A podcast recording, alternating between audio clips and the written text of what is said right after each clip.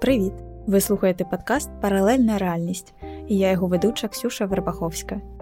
У сьогоднішньому випуску ви почуєте надзвичайно сильну та надихаючу історію Ніни Коробко, дівчини, яка боролась у вимушеній еміграції не лише з почуттям самотності, страхом змін чи складною адаптацією, але й зі страшним діагнозом саркома.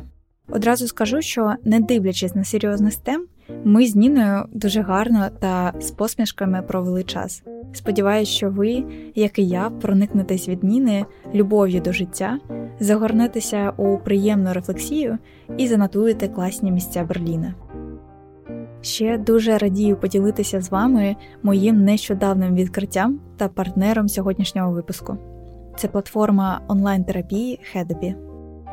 Якщо ви відчуваєте, що вам потрібна чиясь підтримка, порада або ж просто щоб вас хтось вислухав без жодного осуду, дуже рекомендую спробувати психотерапію. На щастя, сучасні технології дозволяють нам робити це повністю дистанційно в комфортних для нас умовах з будь-якої точки України чи світу. А саме за допомогою платформ для онлайн-психотерапії, таких як, наприклад, Хедепі. На сайті Хедепі ви зможете пройти короткий тест, вказавши, що саме вас хвилює та які вподобання щодо терапевта ви маєте, і як результат отримуєте підбірку з терапевтів саме для вас. Також важливо підмітити, що Хедепі працює лише з дипломованими спеціалістами, а їх ретельний відбір проходять менш ніж 5% від усіх кандидатів, тому ви можете бути впевнені в якості сервісу. Звичайно, Хедепі розуміє, що інколи найважче це почати. Саме тому, перейшовши за посиланням в описі та скориставшись промокодом Реальність, ви отримаєте знижку на свій перший сеанс. Та більше, якщо вам щось не сподобається під час сесії, Хедепі гарантують повернення ваших коштів. Промокод та посилання на платформу ви можете знайти в описі до цього випуску. Друзі, попросити про допомогу не соромно, а цілком нормально. Попіклуйтеся про себе. Ніно, привіт! Дуже рада тебе бачити сьогодні. Розкажи, як сьогодні почався, пройшов твій день, тому що ми записуємося вже ввечері. Я бачила, що ти була на бари, що ти ходила на сніданок з подругами. Як твій настрій? Ой, настрій клас. В мене в останні два місяці склалася така традиція, що я постійно з подружкою ходжу саме в суботу на бари, Е, і це е, завжди. Такий трохи виклик, тому що заняття починається о 9.30, а трохи виклик прокинутися так, щоб встигнути ще годину доїхати на заняття, але зате е, потім це завжди дає сили і натхнення. Тому загалом настрій супер. Клас. Я в процесі підготовки до нашої розмови відкрила для себе таку несподіванку. Ану. Виявляється, ти в нас популярний ютуб-блогер у минулому. Та, в минулому колись було. Ну, хоча е, я так задумалась, потім, знаєш, хіба бувають ютубери на пенсії. Так от, на твоєму каналі є опис тебе як людини. Ти пам'ятаєш, що там було? О, е, ні, це вже було так давно. Я Ютуб запускала, здається, перша така спроба була на першому курсі, і потім, здається, на третьому курсі. Е, Загалом я навчалася на журналістиці. Всі мої наступні роботи пов'язані з контентом, з комунікаціями, і я завжди вірила, що класно не вивчати тільки щось в теорії, а пробувати на практиці. І тому я в якийсь момент експериментувала з Ютубом, пізніше з Тіктоком. Е, і ось мені захотілося вести Ютуб канал про.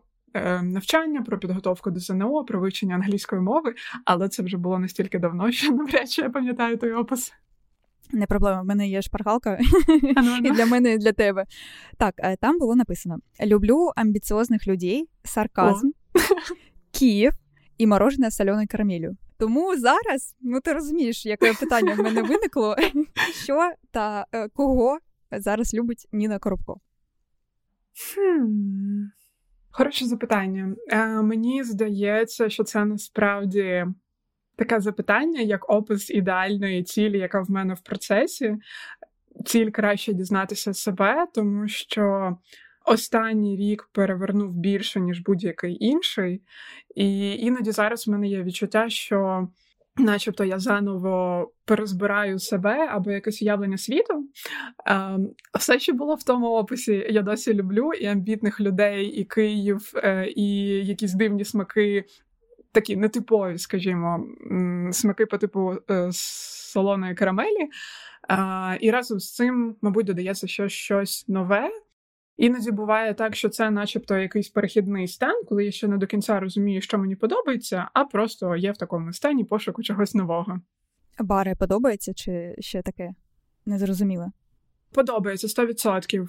Цього тижня ходила на бари і ходила на пілатес, і я зрозуміла для себе таку штуку, що обидва заняття вони були складними, але на контрасті була дуже сильна помітна різниця. Є складно комфортно і є складно некомфортно. Для тих, хто не знає, ну тому що бари це, мабуть, не найбільш популярний е, вид спортивних тренувань. Це мікс пілатесу і балету. І от мені там комфортно. Раз ж ми почали говорити про зміни про минулий рік. Ти зараз у Берліні.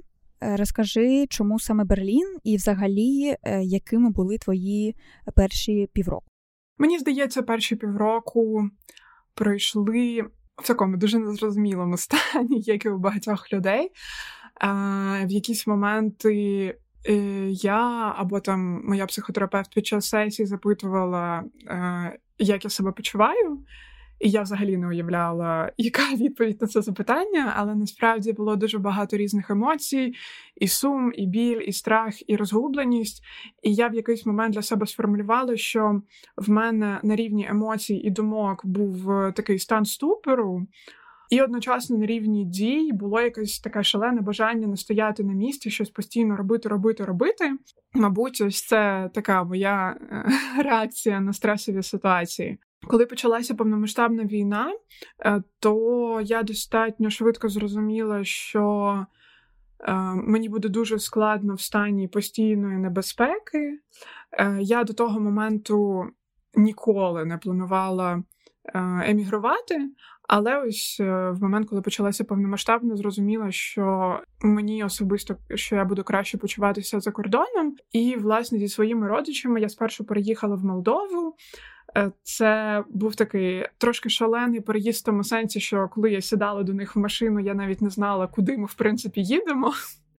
Я зрозуміла, що треба рухатися далі, тому що на той час в Молдові вже оголосили, чи то надзвичайний стан може помилитися з формулюванням, але загалом в країні закрили небо, не літали літаки, і була трошечки напружена ситуація. І в той момент компанія, в якій я працюю, Deposit Photos, сказала всім працівникам, які переїхали за кордон, що для того, щоб можна було централізовано допомагати, нам запропонували з'їхатися всім в одне місто. Це власне був Берлін, і так я опинилася тут. І я читала твою статтю у Скот, де ти ем, дякувала собі за окремі речі, які ти робила для себе. Та такий цікавий, е, ну можна сказати, напевно, збіг. Ти перед 24 лютого за 10 днів до цього поновила сесію з терапевткою. А я 23 лютого навпаки написала своєму терапевту мені окей. Здається, типу, мені окей вже. Так що давайте там поки що паузу зробимо. Цікаво.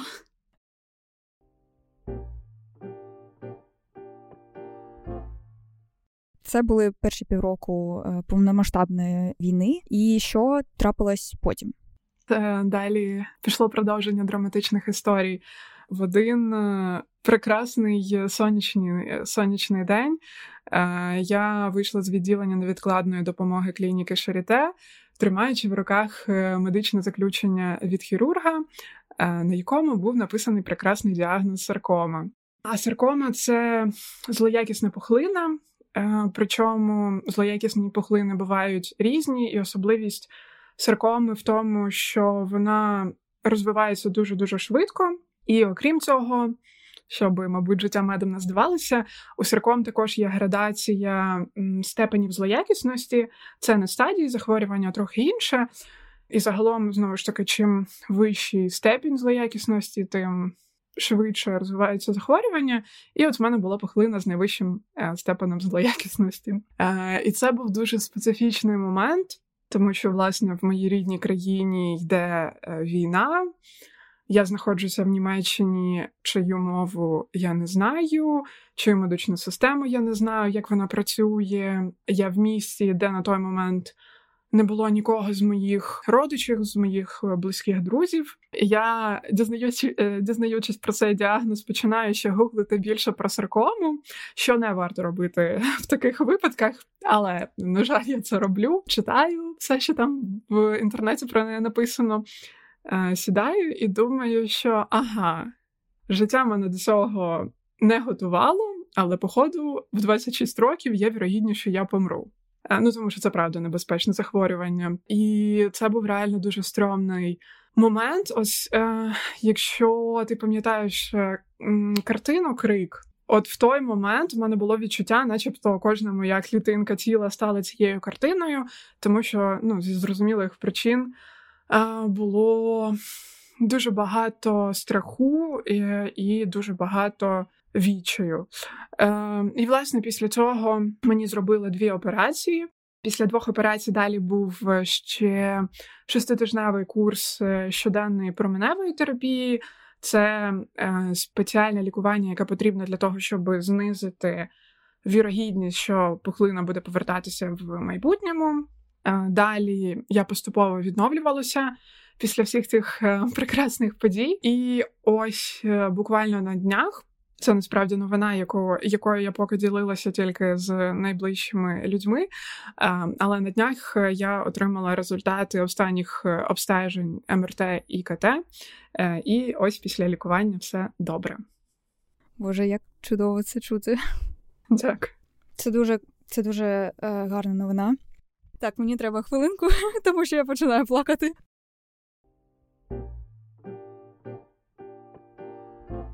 Я хотіла би зачитати твій твій пост, далі ми його обговоримо. Коли зі мною сталася злоякісна пухлина, я зрозуміла, що це досвід, який може або зруйнувати, або трансформувати. Потрапити саме в другий сценарій дуже складно, бо така подія, як важка, важка бетонна стіна, яка нависає та придавлює зверху. Що ти робила для того, щоб цей страшний досвід став саме трансформуючим для тебе? Мені здається, перший крок це бути собою відвертою про вплив цього досвіду. Що маю на увазі? Відгорювати цю подію, тому що далі, для того, щоб все це вивести, важливо налаштовувати себе на більш оптимістичний лад. Але це неможливо без того, щоб спершу не побіситися трохи від того, який це несправедливий і паршивий досвід, тому що легко сказати в такій ситуації все буде добре, але реалістично все може бути по-різному. І ось в такі моменти складно одразу перейти до якогось радісного стану, і мені здається дуже важливим спершу прожити сум, несправедливість, е, страх, злість.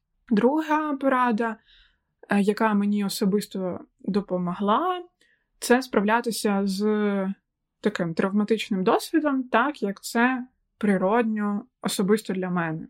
Я особисто схильна обходитися зі складними етапами дуже функціонально і дуже реалістично. Функціонально в сенсі, що я оцінюю ситуацію, визначаю для себе перелік своїх дій, які можуть допомогти мені її покращити, і, власне, намагаюся їх робити. Звісно, так відбувається в моменти, коли в мене є сили. Коли сил немає, я просто сиджу в кріслі, читаю книжки і роблю вигляд, що світу навколо не існує. Я особисто не схильна до тривалого заперечення. Кажу часто, що заперечення це перша з п'яти стадій прийняття горя, і конкретно у випадку зі злоякісними пухлинами час від часу трапляється так, що пацієнт озвучує діагноз, і він починає переконувати лікаря, що є якась помилка в аналізах, щось таке. Ось я не ця людина. У мене не знаю, чому але так сталося, що етап заперечення проходить дуже швидко, і мені якось навіть психотерапевтка е, сказала, що, типу, Ніна, ви настільки реалістка, що іноді хотілося, щоб ви трохи пожили в світі ілюзій. Третій момент, який мені допомагав, це е, відокремлювати досвід від тих висновків, які я роблю на його основі. Тому що подія загалом жахлива, і я на неї не сильно можу повпливати. Тому що навіть після того, як я пройшла лікування, далі я запитував лікарів, чи можу я зробити щось для того, щоб зменшити вірогідність таких ситуацій в майбутньому. І конкретно для сарком таких порад немає, тому що на неї ніяк абсолютно не впливає lifestyle, те, як людина харчується, чи займається вона спортом. Чи вона е, там п'є алкоголь, наскільки часто ці моменти взагалі не впливають, це така ситуація, там де дуже багато речей знаходяться поза межами контролю. Разом з цим я зрозуміла, що я в цьому досвіді можу помічати різні речі і забирати з собою саме ті спогади і саме ті висновки, які будуть мене підтримувати. Тому що так, це досвід, який е, показує. Наскільки незаплановано в житті можуть е, ставатися дуже неочікувані і дуже складні події, і легко в цей момент подумати про те, який світ несправедливий, е, яка доля жорстока і так далі. Ну і це зовсім абсолютно зрозумілі емоції в такий момент. Але разом з цим такий досвід може бути нагадуванням, що в світі є люди, е, люди, які готові мене підтримати, що варто максимально насолоджуватися життям і насправді що дуже сильно мені допомогло ставлення лікарів е, в самій клініці Шаріте, тому що е, я реально за все життя дуже мало бачила настільки позитивних людей, як радіологи в відділенні променевої терапії. Е, які щодня зустрічають людей е, зі смертельними захворюваннями. Е, і одного разу була дуже епічна ситуація. Це була десь середина курсу променевої терапії. Я власне лежу на процедурі, а так щоб уявити обставини. Я знаходжуся в кабінеті достатньо великому, там десь 30 квадратних метрів. Під час процедури я в ньому маю знаходитися сама. Я власне лежу на спеціальній штукенції, і навколо є пристрій, який власне виконує всю цю процедуру. І я лежу і, значить, нагнітаю себе думками. Думаю, блін, яке життя несправедливе в моїй рідній країні війна. Я тут, значить, лежу, лікуюся від смертельного захворювання. І в цей момент е, в динаміках вмикається музика один медбрат завжди, коли коли він був на роботі, він вмикав під час сесії музику. Е, і ось цей момент, коли я максимально нагнітаю себе всередині в динаміках, таке типу Фелічіта. Е, і я розумію, що це дуже абсурдна ситуація. Тому що в мене, значить, драма, драма, а тут пісня про щастя. І я спочатку думаю, Боже, ну це трохи дурна ідея, а потім мені стає так смішно від сюрреалістичності всього цього досвіду. І я насправді зрозуміла, що. Блін, а про що думати в такі моменти, як не про щастя? Тому той брат е, був е, реально правий. Ось, а якщо завершувати з порадами, ще один момент стабільно намагатися витягувати якось себе в реальне життя, тому що мені здається, складні стани вони працюють як такий ефект доміно, ти себе погано почуваєш. Як наслідок, в тебе немає сил, наприклад, там вийти на вулицю або поспілкуватися з друзями, або позайматися якимись прикольними справами. Як наслідок, в тебе менше приводів, які можуть подарувати тобі задоволення. Як наслідок, ти себе почуваєш гірше, і ось це реально працює як доміно. І мені здається, що важливо в моменти, коли відчуваєш сили, створювати спеціально для себе якісь класні досвіди, тому що цей хороший досвід створить таке, типу, хороше доміно.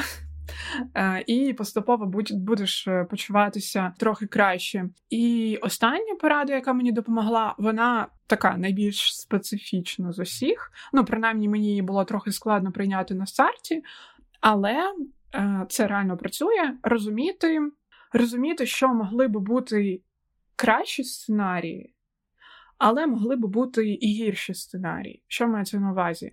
Я після того, як я дізналася про злоякісну пухлину, періодично заганялася щодо того, що щодо порівнювання свого реального життя з іншими сценаріями більш позитивними, що, типу, от в цей момент влітку восени я могла би бути здоровою і так далі. Але разом з цим могли би бути і гірші сценарії. І от е, в психотерапії є така вправа найбільш катастрофічної сценарії це коли в моменти, коли ти себе починаєш дуже сильно накручувати, ти уявляєш прям найгірший випадок і в результаті, коли ти дізнаєшся реально те, що стається, швидше за все, це буде не настільки катастрофічно, як найбільший катастрофічний сценарій, і в порівнянні це трошки краще. Е, І ось в мене був момент під час обстежень, коли мене оглянула хірург, і вона поставила попередній діагноз саркома, але для того, щоб його фінально підтвердити, треба було зробити МРТ. І ось мені зробили МРТ. Сказали, посидіть в приймальній е, 5 хвилин. Після цього до вас підійде лікар і скаже фінальний результат.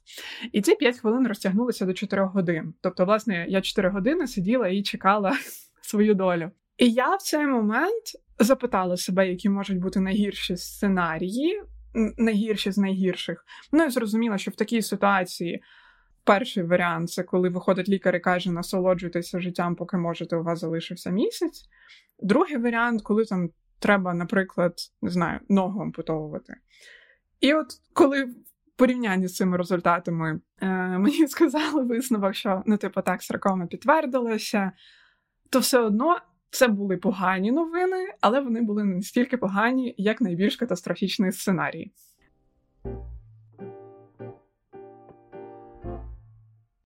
Сторіс ти нещодавно записала, що навіть не намагаєшся зараз передати своє життя в інстаграм, і взагалі, що є багато думок про різне, вимушену міграцію, береження здорового глузду, але ці думки поки хочеться залишити для розмов із друзями чи просто дати їм час визріти, перш ніж ділитися.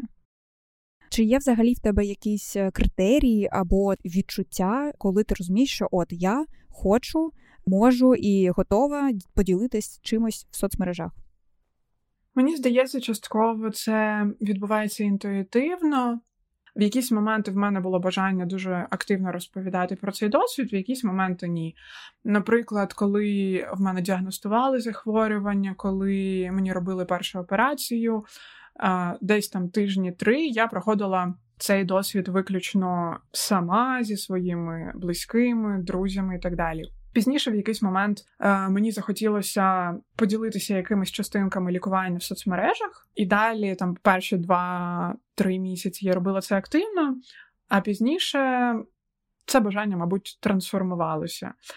Загалом, як я визначаю це для себе, мені здається, я спираюся на себе, і я спираюся на те, що можна сказати світу в таких обставинах. Що маю на увазі? Коли розповідаєш про м, такі драматичні ситуації, як е, злоякісні пухлини, технічно це так само, як розповісти, що ти сходив кудись на каву, ну, типу, там запостити пост, е, запостити сторіс, але зрозуміло, що з емоційної точки зору це набагато складніший процес. І мені важливо в процесі постингу не завдати собі шкоди. Ну, типу, ось коли я відчуваю, що мені окей чимось ділитися, я цим ділюся. Коли я відчуваю, що мені складно це робити, я не буду себе пересилювати і щось розповідати тільки для того, щоб розповісти. Разом з цим мені здається дуже важливим хоча б трохи розповідати про цей досвід е, публічно, тому що якщо моя історія хоча б одну людину натхне вчасно піти на скринінг, це вже може, ну це вже буде круто тому що у випадку зі злоя... злоякісними пухлинами ем, дуже багато залежить від того, на якому етапі почалося лікування. І ось конкретно в моєму випадку мені робили операцію в останній момент, коли це було можливо вирізати пухлину одразу. І якби це робили буквально трошки-трошки пізніше, пухлина вже була неоперабельною, тобто занадто великою. І в такому випадку призначають курс кілька місяців хіміотерапії, яка е, покликана зменшити розмір пухлини для того, щоб її могли е, вирізати. Але, як мені говорили лікарі, іноді стається так, що хімія в таких випадках не діє, і це значить, що людина по факту, на жаль, втрачає 2-3 місяці, коли в її організмі знаходиться пухлина.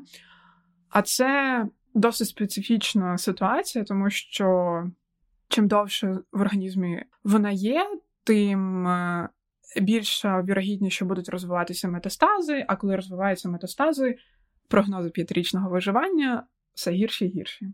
Тому дуже важливо вчасно йти на діагностику, і тому мені особисто важливо хоча б трохи розповідати про цей досвід. Плюс Ще мені здається, що в злоякісних пухлин навколо них є така дуже складна атмосфера, е, тому що. Ну, типу, коли коли ти здоровий, це інформація, якої в більшості випадків хочеться якось уникати. Е, Або, ну коротше, блін, складно пояснити. Можливо, це як е, з війною. Знаєш, зараз я розповідаю про війну, про те, що це важливо. Ну важливо про неї говорити, важливо не забувати людям, які тут живуть в Європі. І не уявляють, що це можливо. Розумію, що це не взагалі не порівнювані речі, але саме ставлення людей до цього мені здається трошки схоже. Можливо, мені здається, що щодо злоякісних пухлин є таке відчуття, начебто, це стовідсотково якийсь вирок. Це однозначно дуже-дуже складний досвід. Більше того, я конкретно в цьому випадку можу говорити виключно за себе, тому що кожна людина, яка проходить таке таке лікування, е, в неї своя історія зі своїми складнощами. Особисто для себе я зрозуміла, що з одного боку це, мабуть, найскладніший досвід в моєму житті в якому було дуже багато страху, відчаю, болю і багатьох-багатьох складних емоцій. Але разом з цим я зрозуміла, що в цьому досвіді набагато менше драми, ніж мені здавалося в момент, коли я просто чула про такі досвіди зі сторони. І з одного боку дуже важливо говорити про серйозність цих захворювань, про те, як важлива вчасна діагностика, про те, е, як важливо донатити благодійним фондам, які допомагають онкопацієнтам. І разом з цим мені здається важливим говорити про те, що, типу, коли в тебе діагностують таке захворювання, життя все одно продовжується.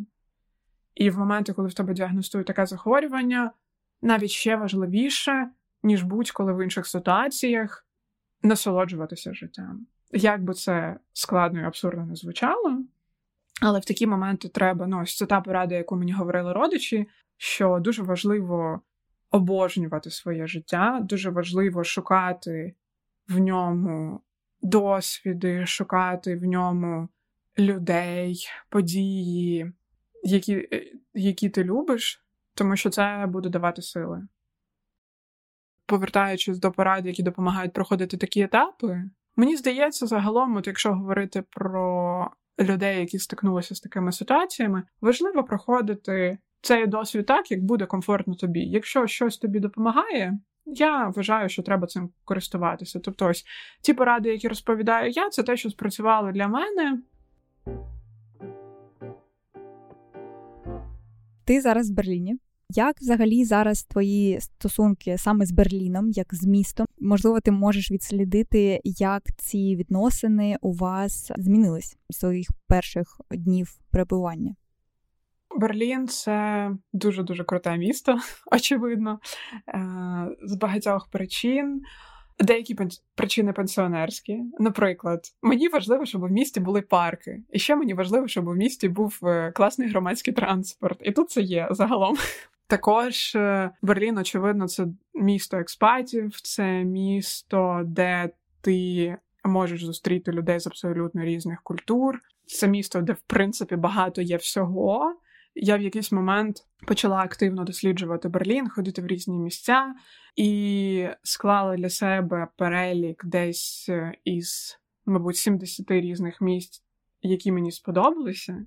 І в мене відчуття, що це просто такий крихітний відсоток всього, що можна тут побачити. І навіть якщо я з такими ж активними темпами буду досліджувати Берлін ще наступні там умовно 10 років, все одно залишиться ще дуже багато інших місць, які я не відвідувала. Це якщо говорити про місто загалом. Якщо говорити конкретно про мій досвід, чисто суб'єктивно емоційно, я думаю, що мені було дуже складно перші місяці.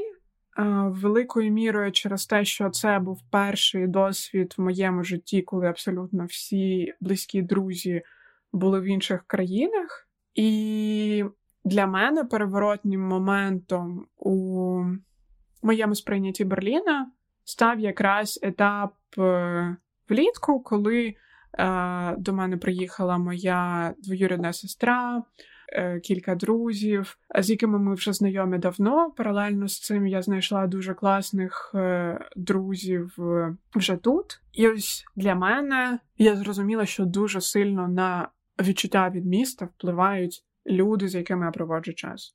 І от коли я хоча б трошечки вибудувала своє спілкування, мені здається, що Берлін е, заграв набагато більш типу яскравими барвами для мене особисто. А поділись, яке саме місце у Берліні, окрім парків, давай так, зараз можуть зробити е, твій день краще. Я в якийсь момент е, зрозуміла, що мене дуже сильно заспокоює процес покупок книжок. Причому купувати книжки це не завжди означає прочитати книжки. Достатньо просто купити. Е, і от в перші місяці після переїзду я коли на сесіях із психотерапевткою робила різні вправи, дуже часто завдання починається з безпечного місця, коли ти уявляєш себе в якійсь локації, де тобі комфортно. І я зловила себе на думці, що я кілька сесій поспіль як безпечне місце уявляю Дюсман. А Дюсман це великий п'ятиповерховий книжковий магазин, який є в Берліні. На відміну від більшості магазинів, тут він не зачиняється о 8 годині вечора, а працює до 12. І загалом це величезний величезне приміщення, і от коли в мене поганий настрій, я можу просто туди піти походити. Е, і там дуже багато, ну переважна більшість, звісно, німецькомовних книжок. Разом з цим є великий відділ англомовної літератури. Також продається трохи україномовних книжок. Ну і загалом прям дуже приємно там знаходитися. Е, і також мене завжди. Ем, у мене дуже теплі відчуття викликають місця, куди можна пройти не на пару хвилин і не на годинку, а прям де можна посидіти цілий день. І ось е, в Берліні є кілька локацій таких кафе, коворкінгів е, Сентоберхольц, і мене надзвичайно надихає атмосфера, яка є там. Ну і загалом, е, коротше, мені здається, є людина така, типу, мікс консерватора і експериментатора, мені для життєвого балансу потрібно з одного боку мати місця, куди я буду нудно, стабільно приходити постійно, і при цьому якісь місця, які я буду відкривати для себе вперше, тому що ось вони даруватимуть таке відчуття новизни. Щодо книг, які купуєш і не читаєш, це прям. Це прям топ. І взагалі... Але я все ще сподіваюся прочитати. Так. До речі, саме в тебе в сторіс я побачила, коли був, був е, великий sale у Taschen. Да? Ага, Правильно о, кажу. Так, і я купила так. собі, я зайшла і купила собі вночі книжок звідси. Да. Ну і вони стоять поки що. Прикрашають мою квартиру.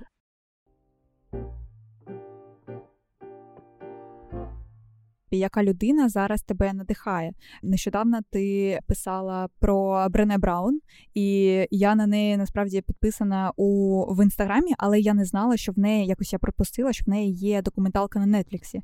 Завдяки тобі я побачила це. Буде в описі посилання на інстаграм Ніни. Будь ласка, проходьте. Дякую. Брене Браун надзвичайно крута, і серед всіх людей, чиї виступи я бачила з конференції TED, вона мені сподобалася найбільше за все, тому що вона дослідниця з величезним досвідом, яка протягом, здається, 20 років досліджує досить складні емоції, такі як сором і багато багато інших. Е, І з точки зору контенту, я просто ще людина, яка працює професійно з контентом. Я завжди звертаю увагу на це, і ось в неї просто надзвичайно цікаво побудовані презентації, книжки. Е, Тому так, вона мені реально дуже сильно імпонує.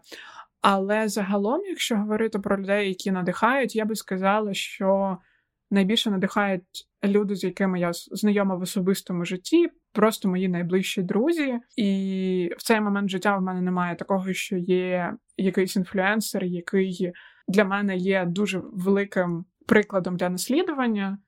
Ти дізнаєшся про якусь людину, яку ти не знаєш особисто, ставиш її на якийсь п'єдестал, і ось вона так от височенько стоїть.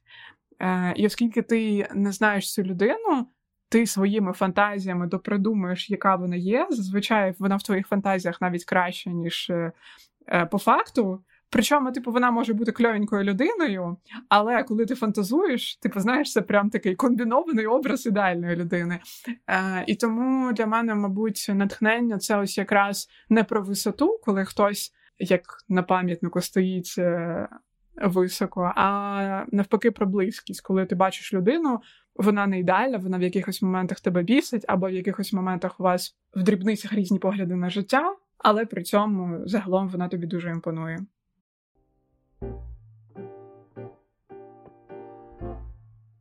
Які почуття у тебе викликає питання іноземців Where are you from?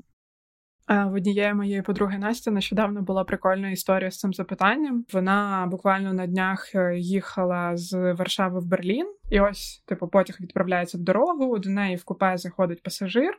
Хлопець заходить в мобільний додаток е, залізничної дороги і розуміє, що абсолютно всі зупинки на території Німеччини, починаючи от з першого міста е, Франкфурт на Одері, їх скасували. І виходить, що взагалі не ясно, як хто доїде до Берліну. І хлопець, значить, сидить, десь хвилин 10 панікує, намагається зрозуміти, що ж робити, е, як взагалі е, можна буде дістатися Берліну. І в цей час моя подруга з абсолютно спокійним виразом обличчя сидить і займається своїми справами. Ну і вона така, типу, та це не проблема, якось до Берліна точно доїдемо, не пропадемо. І в якийсь момент е, чувак не витримує. І запитує її, where are you from? Що ви така стресостійка? І вона така Ukraine. На що він говорить? А, питання знімається. Тепер зрозуміло. Е, Ось і. Про стресостійкість в мене ще була дуже схожа ситуація, коли я нещодавно була на прийомі в сімейної лікарки, і власне ось прийом закінчився. Я з лікаркою виходжу до рецепції, там, де е, знаходяться медсестри, і вони мають надрукувати довідку.